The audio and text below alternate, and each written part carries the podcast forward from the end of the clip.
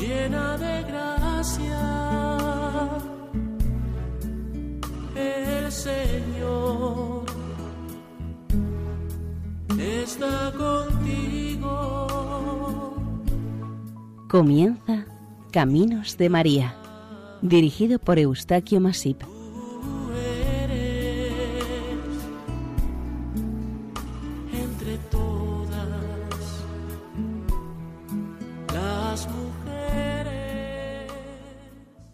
Bienvenidos a Caminos de María, un programa realizado por el equipo de Radio María Nuestra Señora del Lledó de Castellón. Les ofrecemos hoy el capítulo dedicado a Nuestra Señora de la Soledad de Nules, en Castellón.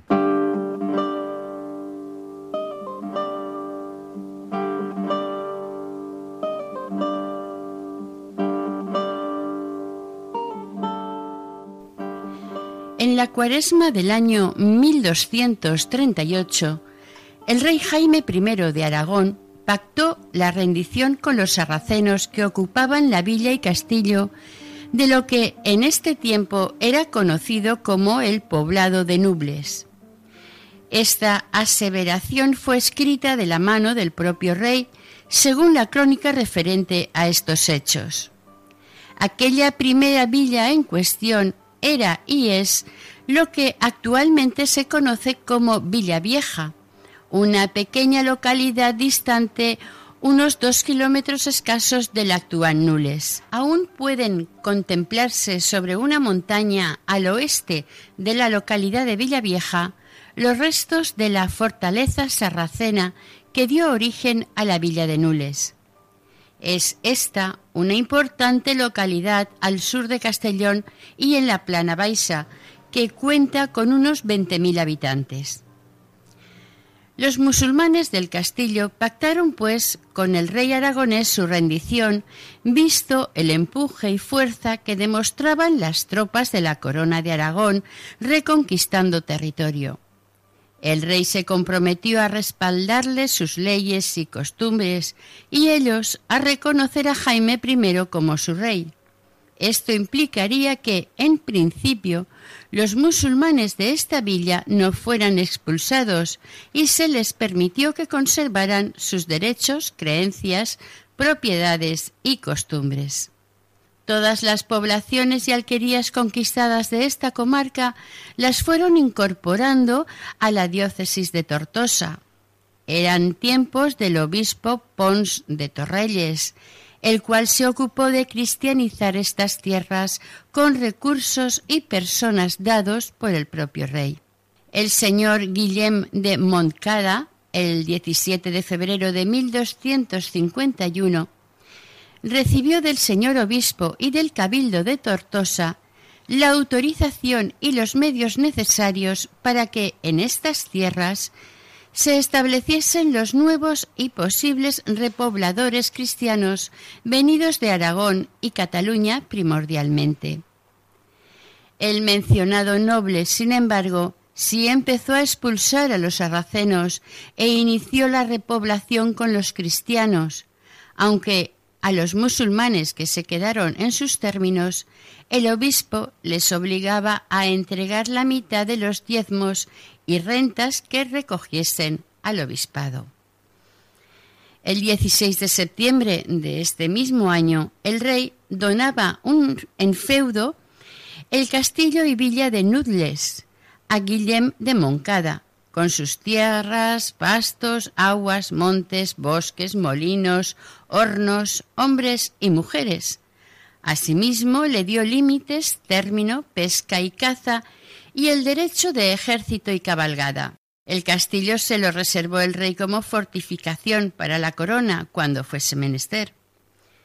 Dueño y señor de esta tierra, Guillem de Moncada fundó sobre una zona algo más elevada de estas sus tierras lo que se conoce actualmente como Villa de Nules, que era y es una elevación del suelo rodeada de pequeñas depresiones por las que podía correr algún barranco o riera tan característicos de la costa mediterránea. La villa fue edificándose a lo largo del conocido en la actualidad como Camino Real y perpendicular a este camino se trazaron nuevas calles, quedando la villa en forma de parrilla. Los cristianos viejos ocuparon la pobla de Nules y la de Moncofa, y los musulmanes quedaron instaladas en los cercanos lugares de Villavieja y Mascarell, a menos de dos kilómetros de la nueva Nules. Consta en 1279 la existencia de una iglesia en Nules, con un capellán para el servicio espiritual de sus habitantes. El 23 de marzo de 1316, en acta de visita pastoral, consta que al servicio de la iglesia hay un rector y dos vicarios, pero no se cita la existencia de una parroquia ni de santos u otras imágenes de sus altares.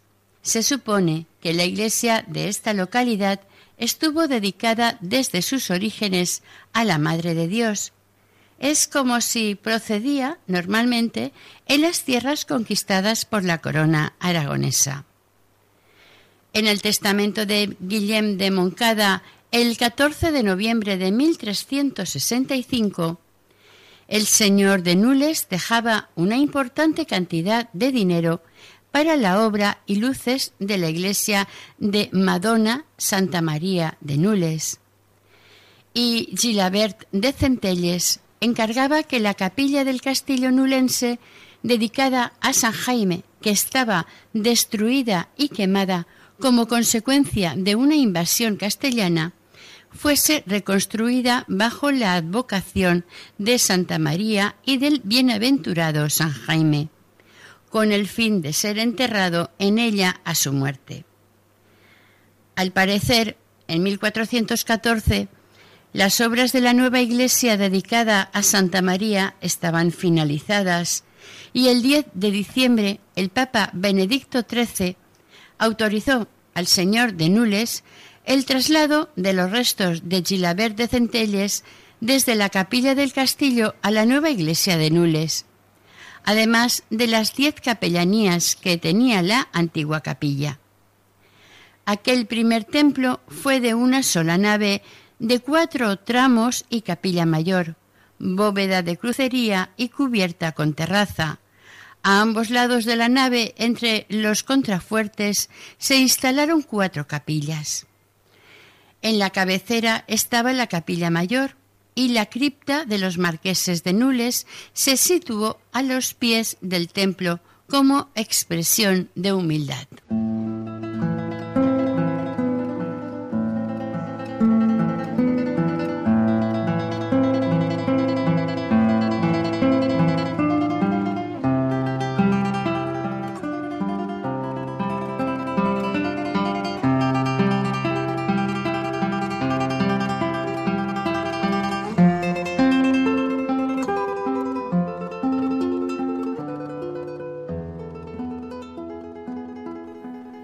Según el historiador Philippe Semper, cuando surgieron las pestes en el siglo XIV, los habitantes de esta villa se acogieron, entregaron y pusieron bajo el amparo de San Bartolomé e hicieron voto sincero de construirle a los pies del viejo castillo una ermita dedicada en su honor.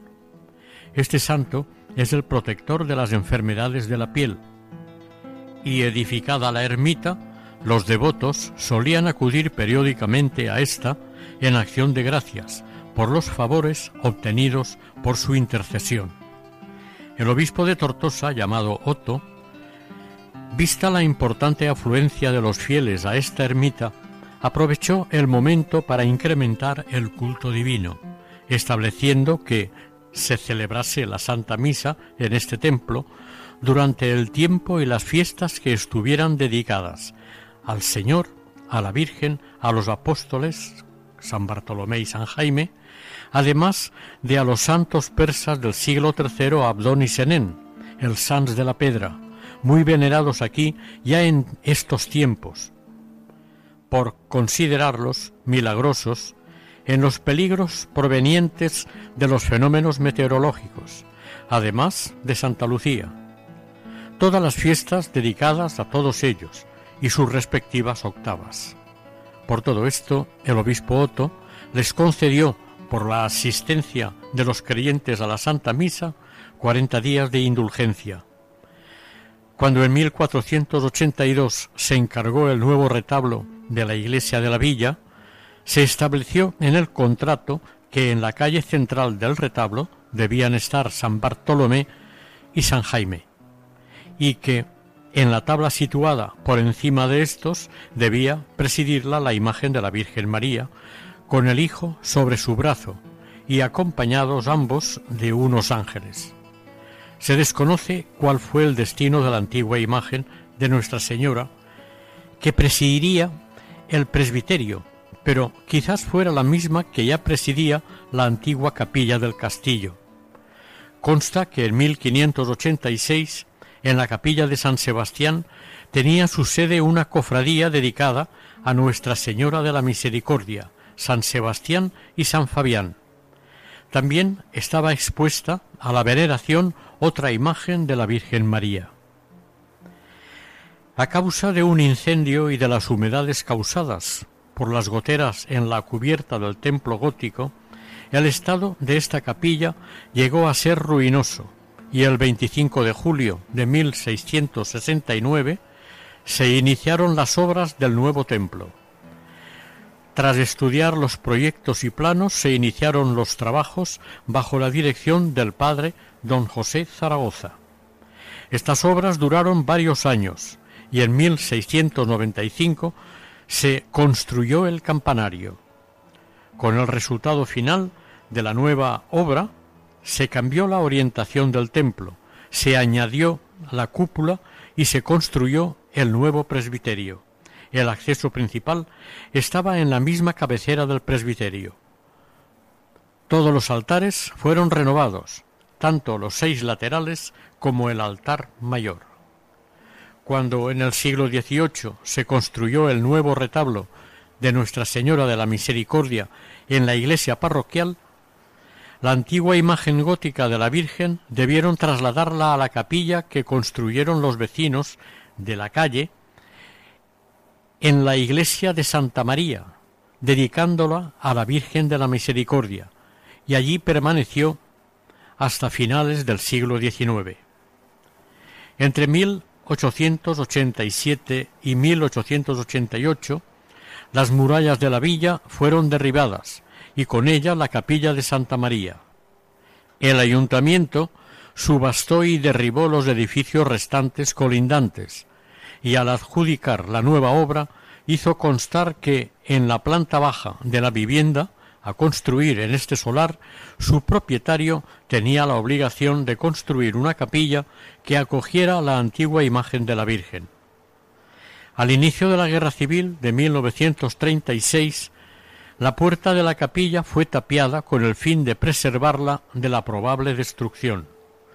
Cuando en 1970 se derribaron la vivienda y la capilla, la imagen de la Virgen fue trasladada al Museo Catedralicio de Segorbe y el 6 de septiembre de 1980 se devolvió a sus devotos fieles nulenses, estando conservada y custodiada en el Museo de Historia Local.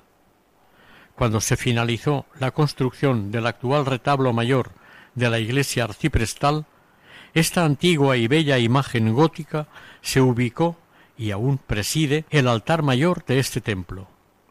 La vinculación de esta villa de Nules con la Virgen María, como hemos visto hasta ahora, ha sido permanente desde su misma fundación en el siglo XIII. En la mente y el corazón de sus gentes siempre ha estado presente Nuestra Señora, y a la menor oportunidad sus pobladores han asistido participando y colaborando con todo aquello que pudiera referirse a la Madre de Deu, a la Santísima Virgen María, a la Madre de Dios.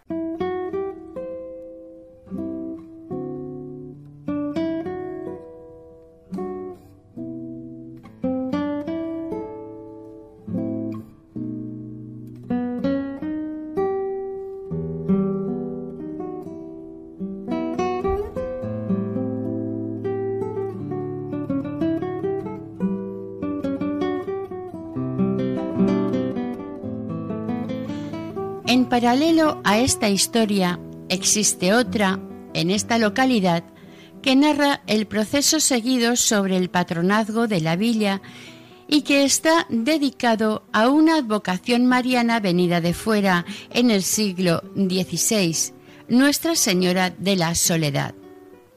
Los historiadores de Nules se han ocupado mucho de la trayectoria vivida por esta villa con su muy estimada Virgen de la Soledad y en opinión del investigador don Javier Torres, la imagen de esta advocación de María llegó a la villa de la mano de Clotaldo de Centelles, como consecuencia o motivada por la visita prevista a Nules del rey Felipe II. Aconteció esta visita real el año 1586. Según Torres, esta imagen es una copia fiel de la misma advocación que Gaspar Becerra realizó por encargo de la reina Isabel de Valois y que con el tiempo presidió el convento de los padres mínimos de la capital de España. Un documento notarial fechado el 12 de diciembre de 1597 relaciona la cofradía de la Purísima Sangre de Cristo de Nules con una donación de la señora Catalina Arroyo, natural de la Mata, en su donación lega a la Cofradía de la Sangre, que se refunda en este momento en Nules, un retablo de madera sobredorada, pintada al óleo, con la figura de Nuestra Señora de la Piedad, el cual, como propietaria, desea sea llevado a la capilla de dicha cofradía tan pronto fuera cubierta y acabada. A esta cofradía los marqueses de Nules le prestaban su imagen de la Virgen de la Soledad para los cultos de Jueves Santo y del día de Pascua de Resurrección, permaneciendo en la parroquia hasta la octava, el domingo in albis. La imagen de la Virgen de la Soledad, traída de Madrid alrededor de 1588, en principio fue colocada en el oratorio de la casa, palacio del marqués de Nules. Cada domingo de Pascua de Resurrección se llevaba a la iglesia mayor y la devolvían el domingo siguiente a su oratorio habitual. El 23 de abril de 1588 se celebró una misa cantada a Nuestra Señora de la Soledad por el señor marqués. La marquesa de Nules, doña Brunisen de Perelló, tenía bajo su custodia la imagen de la Virgen de la Soledad. Cuando falleció en 1607, se ocupó de su cuidado su camarera Dorotea Campa y ya en 1618 fue trasladada esta imagen a la iglesia de la sangre. Poco tiempo después, el Conseil de Nules colaboró con la terminación de la Capilla de la Sangre. Dos años después, el mismo Conseil autorizó la fiesta de la preciosísima sangre de Cristo porque ya estaba terminada la capilla de la cofradía y el obispo de Tortosa aprobó las celebraciones religiosas y fiestas en honor a la sangre y a la Virgen de la Soledad. Por estas mismas fechas, estamos a principios del siglo XVII, también quedó constituida la fiesta en honor a San Vicente Ferrer, formándose para sus propias celebraciones su propia cofradía. Durante este siglo XVII, como anécdota y aclaración, en 1636 fue cuando se creó el título de Marqués de Nules, siendo el primer marqués en Clotaldo de Centelles. Mosen Javier Torres utilizó para sus estudios y trabajos las notas manuscritas recogidas de Mosen Trinitario Mariner, quien a principios del siglo XX impulsó esta devoción a la Virgen de la Soledad y desde su convencimiento y realidad dice, bien quisiera poder presentar una completa y documentada historia de la devoción de los hijos de Nules a la Santísima Virgen de la Soledad, y de cuándo y cómo vino a esta villa su hermosa imagen, que con tanto amor es por nosotros venerada. Mas como a pesar de mis desvelos de largos años no son muchos los datos encontrados en documentos auténticos, para evitar que estos se pierdan, unidos a las tradiciones hasta hoy recogidas y apoyándome en fundadas concomitancias históricas, procuraré tejer una sencilla narración. Aun cuando no he podido encontrar documento fehaciente que lo demuestre, creo poder conjeturar que la primera simiente de esta devoción fue sembrada por el gran rey católico don Felipe II, cuando en 13 de enero de 1586 visitó esta población y que la imagen la debieron al señor Centelles y a su esposa, doña Brunisien de Perellós. De esta manera tan clara y sencilla se relata el origen de la imagen de la soledad. Primero encargada a Gaspar Becerra por doña Isabel de Valois, la reina, y una copia se trajo a Nules, como ya se ha narrado anteriormente. A mediados del siglo XVII, en la procesión del Viernes Santo, la imagen de Nuestra Señora de la Soledad iba vestida de luto. Desfilaba junto al Cristo yacente y a la imagen de Cristo atado a la columna, y el domingo de resurrección volvía a procesionar vestida de blanco para la procesión del encuentro. Durante todo el año, la imagen de la Virgen de la Soledad se custodiaba en la capilla de la sangre, pero terminada la procesión del encuentro o domingo de resurrección, quedaba en la parroquia hasta la octava de Pascua, momento en que era devuelta en procesión a la iglesia de la sangre, sede de la cofradía. Al principio, en la iglesia de la sangre solamente había un retablo, el situado en el presbiterio, y la imagen de la Virgen de la Soledad estaba el resto del año sobre sus andas de procesión. En realidad, en el siglo XVII, la imagen de la Virgen de la Soledad, instalada en la capilla de la Sangre, estuvo bastante olvidada por los habitantes de esta villa. En este siglo se veneraba más a las imágenes de la Asunción, de la Misericordia, del Amparo, del Auxilio y de la Piedad. El 26 de abril de 1688, octava de Pascua, se celebró misa cantada y procesión para devolver a la Santa Imagen a su nuevo altar de la Iglesia de la Sangre.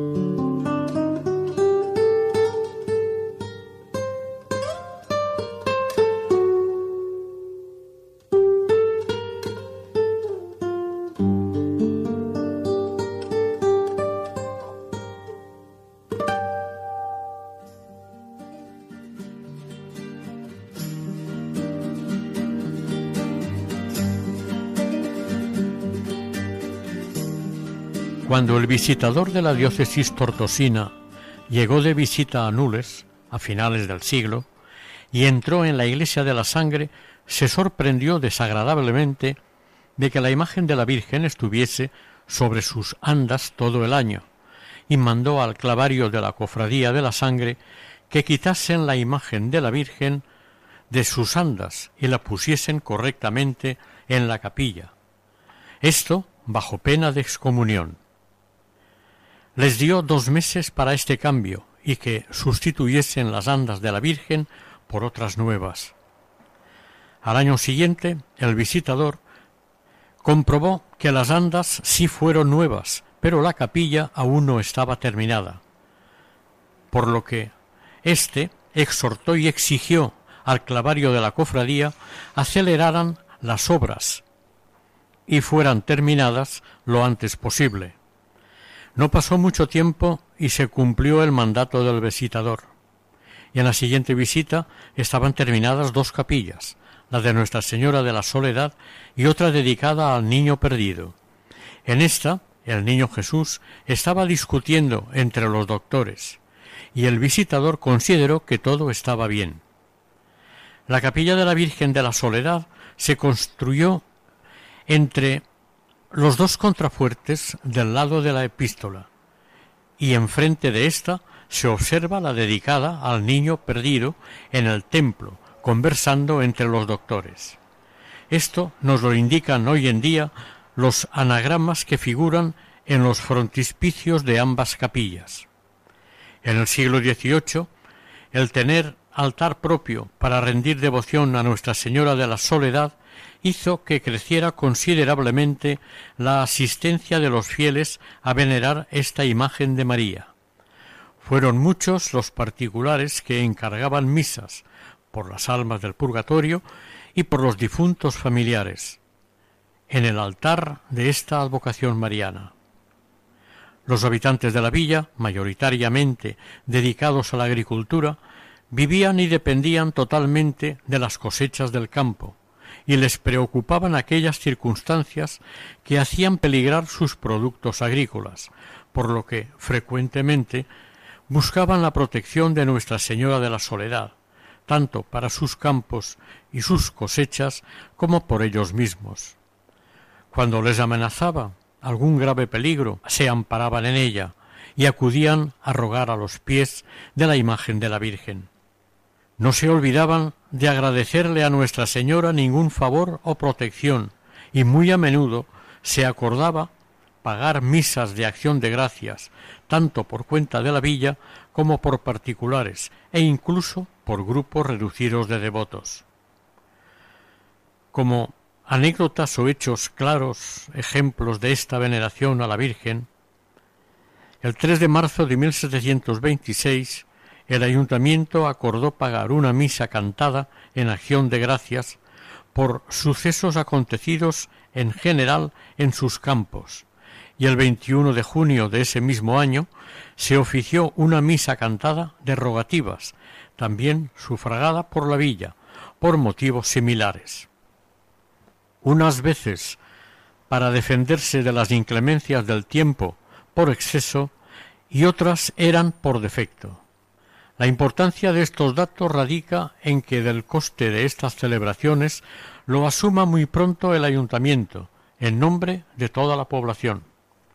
El 13 de marzo de 1731, por acuerdo del ayuntamiento, se abonó una misa de acción de gracias a Nuestra Señora de la Soledad, llevándola de la iglesia de la sangre a la parroquial. El motivo de este acto fue en recuerdo de un suceso acontecido el día 2 de octubre de 1729, día en que un fuerte huracán dañó gravemente el término de la villa de Murviedro, Sagunto, y sus alrededores, y en nada afectó a Nules. Dos años más tarde, el 24 de noviembre de 1733, el ayuntamiento pagó una misa de acción de gracias celebrada en la iglesia parroquial, a la que llevaron la imagen de la Virgen de la Soledad.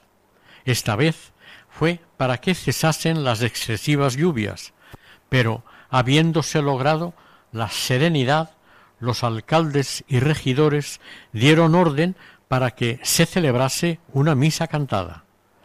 Ese mismo día, Mosén Agustín solicitó una libra, diecisiete sueldos y nueve dineros por una misa cantada de gracias a Nuestra Señora de la Soledad, día 18 de octubre próximo pasado, por el beneficio de la serenidad, pues habiendo habido muchas lluvias, se llevó la santa imagen a la iglesia y se hicieron las rogativas acostumbradas.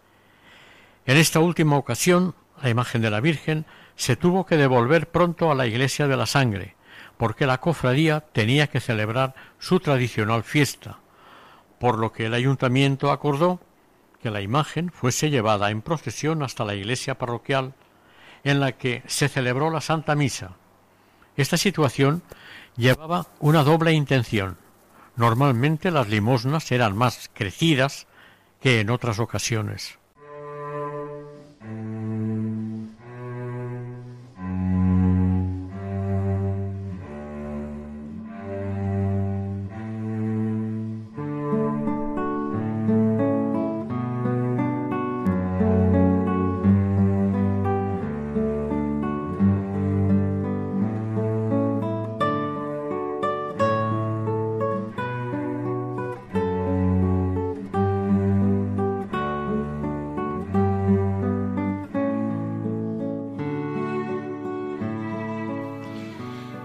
Primavera de 1735, unas abundantes lluvias hicieron peligrar las cosechas de trigo y otros productos agrícolas. Además, hubo problemas en la cosecha de los gusanos de seda. El ayuntamiento, ante este problema, optó a que se llevase la imagen a la parroquia para que los fieles rezaran las correspondientes rogativas y la misa cantada de acción de gracias. Se decidió que se asistiera a dichas celebraciones la corporación municipal en pleno. Cuatro años más tarde se declaró en la villa una grave epidemia que afectaba gravemente a la población. El día 8 de marzo se celebró un proceso conocido como Generalísima por todas las calles de la villa y sus arrabales. En la esperanzada procesión tomaron parte todas las autoridades y personas relevantes de esta sociedad agrícola. Para el pueblo llano, estos favores recibidos y atribuidos a Nuestra Señora le daban el calificativo de milagros y esto acrecentaba la fe y la devoción entre los creyentes e incluso entre los que no lo eran. Así, el 12 de mayo de 1743 se repitió un proceso de fuertes lluvias que hizo peligrar los cultivos por el exceso de agua. El ayuntamiento tuvo muchas peticiones para que nuevamente la Virgen de la Soledad pasase de la capilla de la sangre hasta la iglesia parroquial, porque estaba probado y experimentado que, por mediación de Nuestra Señora, el problema de las lluvias se solucionaba.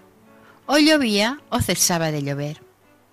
Tomaron pues la imagen de la Virgen entre el clero y demás autoridades y la trasladaron a la parroquia de tal suerte que nada más salir la imagen de la Virgen se puso a llover y al poco rato dejó de hacerlo, salió el sol y se cantó una misa de acción de gracias. Finalizando la primera mitad del siglo XVIII, el pueblo llano de Nules, al ser patente la fervorosa devoción de la gente a favor de la Mare de Deu de la Soledad, se decidió que era conveniente edificar una mayor capilla donde guardar, custodiar y rendirle culto con mayor solemnidad.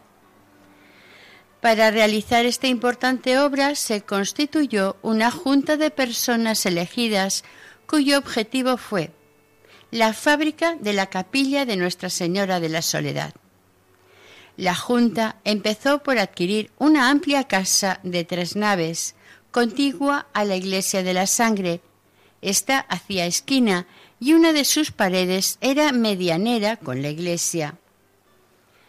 El visitador diocesano, cuando estuvo en Nules el 5 de junio de 1757, inspeccionó esta nueva y suntuosa capilla, realizada para Nuestra Señora y a expensas de la piedad y limosna de los vecinos de la villa.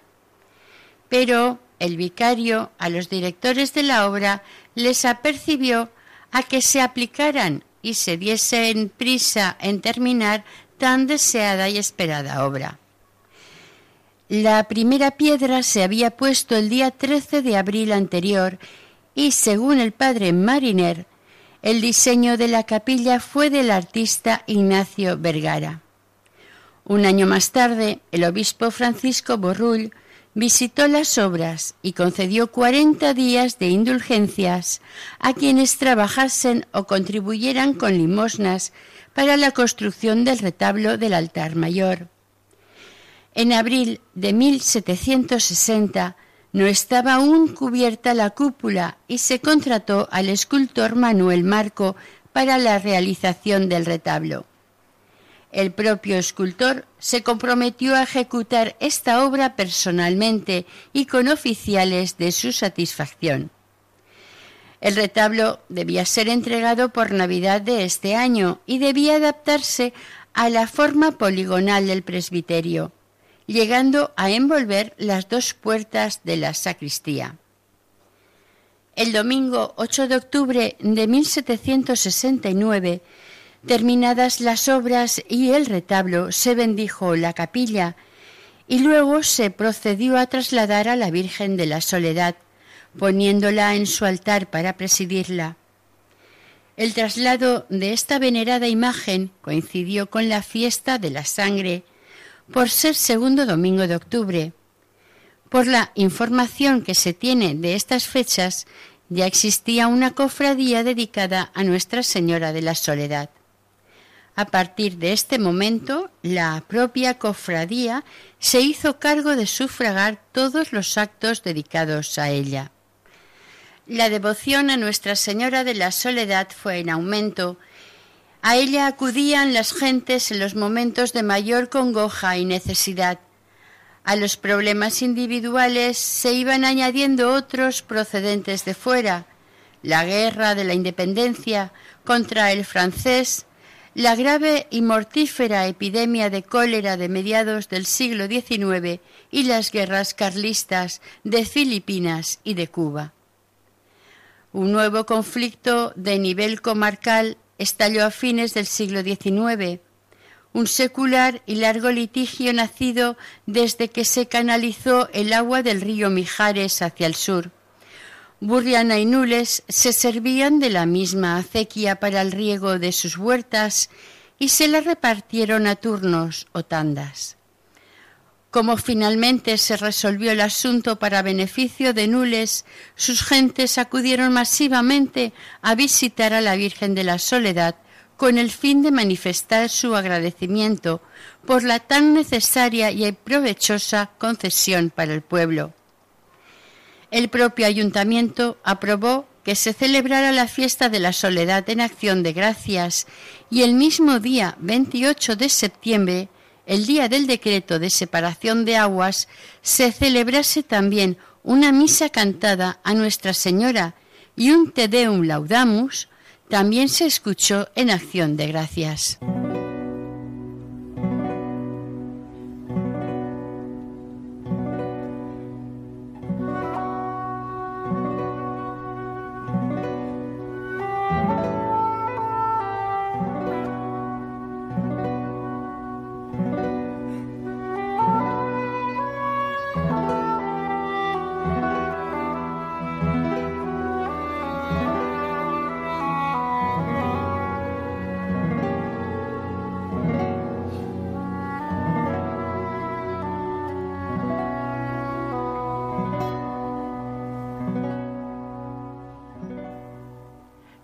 A partir de 1898, por primera vez, el ayuntamiento organizó y afrontó el coste de una semana de fiestas en honor a Nuestra Señora de la Soledad, una costumbre mantenida hasta la actualidad, considerando a la Virgen María bajo esta advocación como Santísima Patrona de Nules.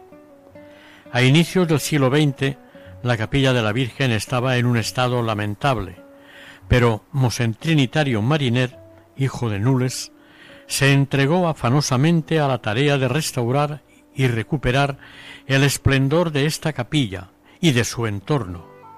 Al fin y al cabo, era donde se custodiaba y rendía culto a la patrona de la villa. En 1909, Mosén Trinitario escribió y relató en qué condiciones se encontraba esta capilla, y con decisión fundó una asociación para su recuperación y conservación. Este mismo año, el obispo de Tortosa, don Pedro Rocamora, aprobó el reglamento de la Asociación de Camareras de la Santísima Virgen de la Soledad. Lamentablemente, la histórica cofradía de Nuestra Señora de la Soledad ya desapareció once años antes. La nueva asociación nació con nuevos bríos. Su primer objetivo fue incentivar e impulsar el culto a Nuestra Señora, al mismo tiempo que adecentar, limpiar y ornamentar la capilla, como también que estuviera abierta al culto. La solicitud se presentó al cura arcipreste de Nules, Mosén Juan Bautista Martorell, y este mismo solicitó que fuese nombrado como director de la asociación y capellán capellán custodio de esta capilla, Mosén Trinitario Mariner. Naturalmente, el señor obispo aceptó esta propuesta y el merecido nombramiento. Mosén Trinitario inició de manera inmediata las obras de reparación de los daños y deterioros más graves que se observaban en la capilla, unos por el paso del tiempo y el abandono, y otros como la caída de un rayo en este conjunto de la capilla, el cual obligó a las autoridades a acelerar la rehabilitación.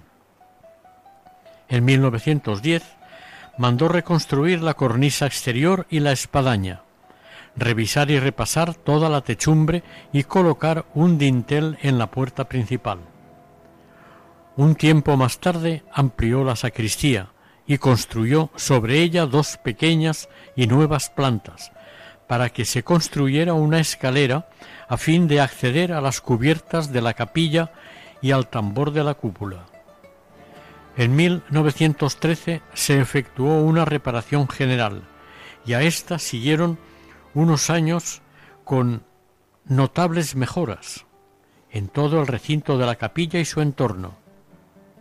Se dieron por terminados los trabajos el 15 de mayo de 1919 y el 8 de junio de ese año se instalaron en la nueva espadaña tres campanas, dos de la antigua ermita y la campana procedente de la vieja capilla, que se llamaba María de la Soledad.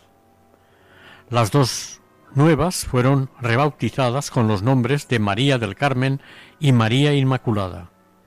En 1930, Mosén Mariner ya tenía preparados los vestidos y túnicas de la Virgen y encargada la corona real con aureola para la futura coronación de la Virgen.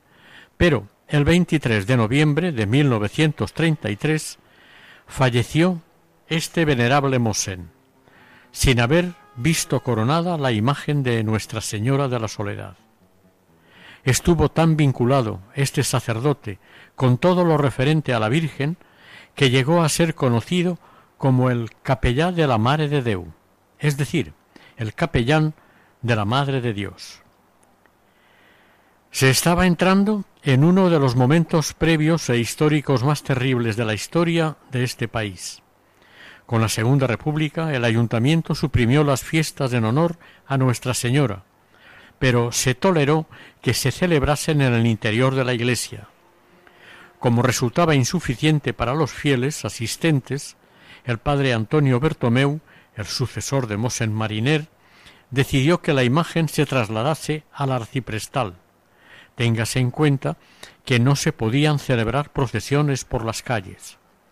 El padre Antonio, con la ayuda de algunos seglares, tuvo la feliz idea de proteger la imagen de la Santísima Patrona de los peligros a los que iba a estar expuesta una vez iniciada la guerra. Durante los tres años que duró la contienda, la villa de Nules fue destruida en su mayor parte y fue declarado en los años cuarenta como perteneciente a regiones devastadas.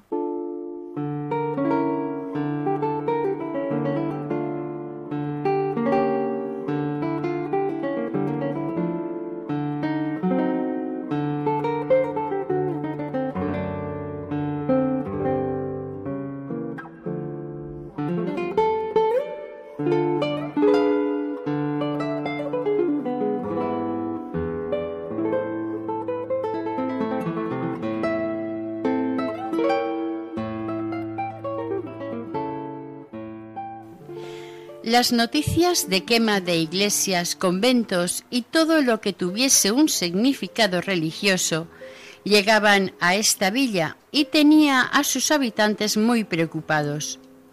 Se decía de cómo ardían por la furia y desenfreno de quienes desconocían el respeto mínimamente. La familia Montagut Palmer y otras de mucha confianza se fueron ocupando de salvar todo aquello de posible valor material o espiritual y la imagen de la Virgen de la Soledad, es decir, todo lo que podía ser pasto de las llamas. En una ocasión, el padre Antonio entró en la capilla y sustituyó la imagen original de Nuestra Señora de la Soledad por una réplica, conocida como la Germaneta, la hermanita. Una imagen que encargó Mosén Trinitario para probar los vestidos en general y los destinados a la coronación. Los fieles que acudían a la iglesia notaron un extraño cambio en el semblante de la imagen de la Virgen y lo atribuían a que era motivado por los duros tiempos por los que estaban pasando en España y en su pueblo particularmente. Una vez iniciada la guerra, la capilla fue profanada y saqueada totalmente por un grupo de gente de la localidad. Anteriormente hicieron lo mismo con la iglesia arciprestal y en la iglesia de la Sagrada Familia. La tradicional capilla fue ocupada como economato de un sindicato. Sacaron valiosos retablos, imágenes de tallas de madera y estuco de gran valor artístico y sentimental, cuadros y lienzos con imágenes de santos, crucifijos y mucha ropa de uso para el culto también valiosa. Todo se echó sobre un camión y lo llevaron al paraje de Els Quatre Camins, los Cuatro Caminos, cerca del barranco de la Serraleta. Allí le prendieron fuego a todo y a varios siglos de historia. Afortunadamente, a principios del año 1937, la imagen original de la Virgen fue trasladada a un domicilio particular, donde permaneció en un armario hasta junio de 1938 y en casa de los Montagut fue escondida en un silo. Cuando las tropas franquistas ocuparon Nules, la imagen de la Virgen fue trasladada a Castellón para ponerla a salvo. A principios de julio de 1938, en Nules, se había estancado la batalla entre los dos bandos y así permaneció hasta que acabó la contienda. Como consecuencia de todo esto, más del 70% de las viviendas y edificaciones importantes de la villa de Nules quedaron inhabitables y sus tierras arrasadas.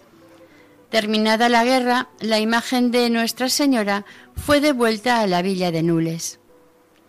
Mosén Antonio sobrevivió a la guerra y tuvo que tomar decisiones importantes ante tanto destrozo y ruina.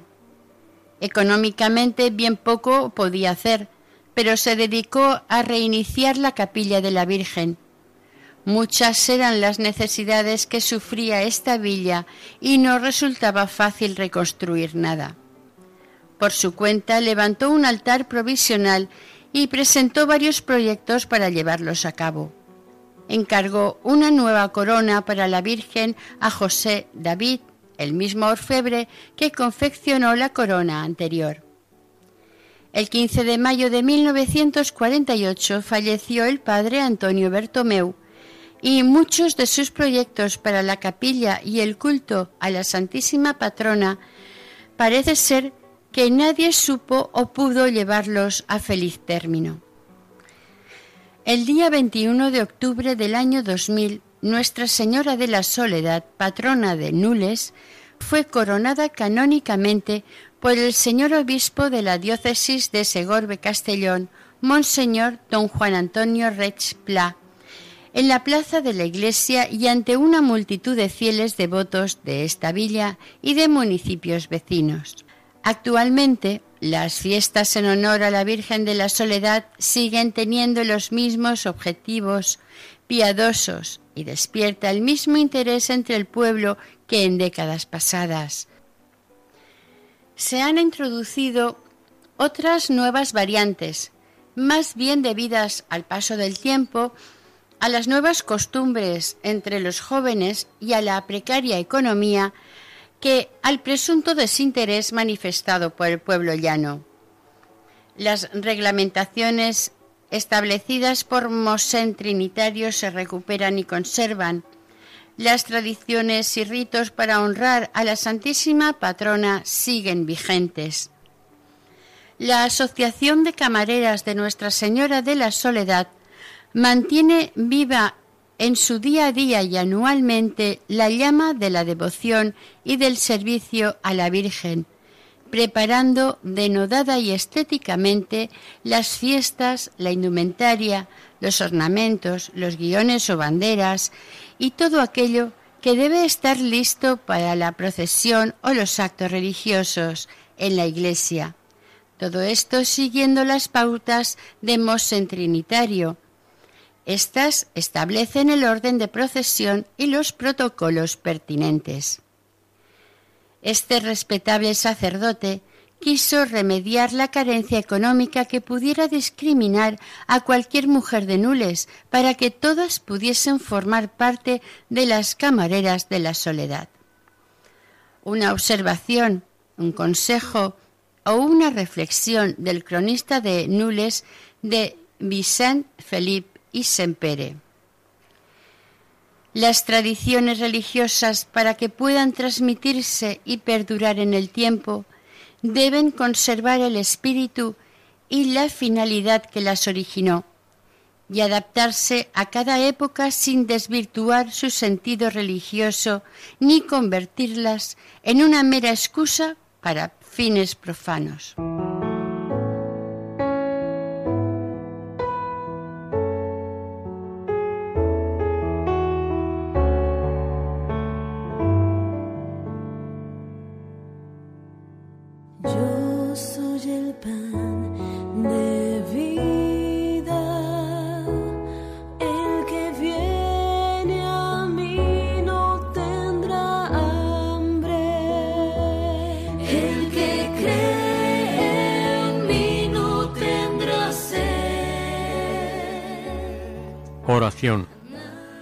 Madre de Dios de la soledad, recibe y escucha nuestras súplicas y agradecimientos para presentarlas al Padre.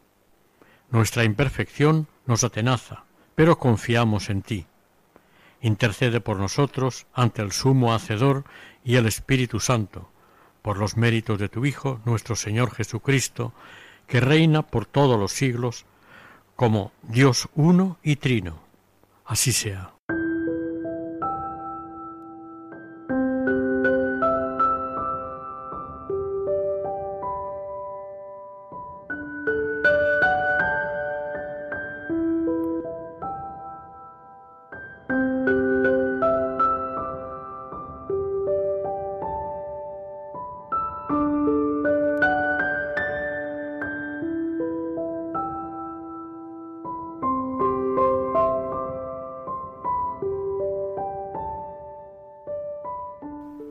Finalizamos aquí el capítulo dedicado a Nuestra Señora de la Soledad de Nules, dentro del programa Caminos de María. Si desean colaborar con nosotros pueden hacerlo a través del siguiente correo electrónico caminosdemaria@radiomaria.es. El equipo de Radio María en Castellón, Nuestra Señora del Lledó, se despide deseando que el Señor y la Virgen nos bendigan.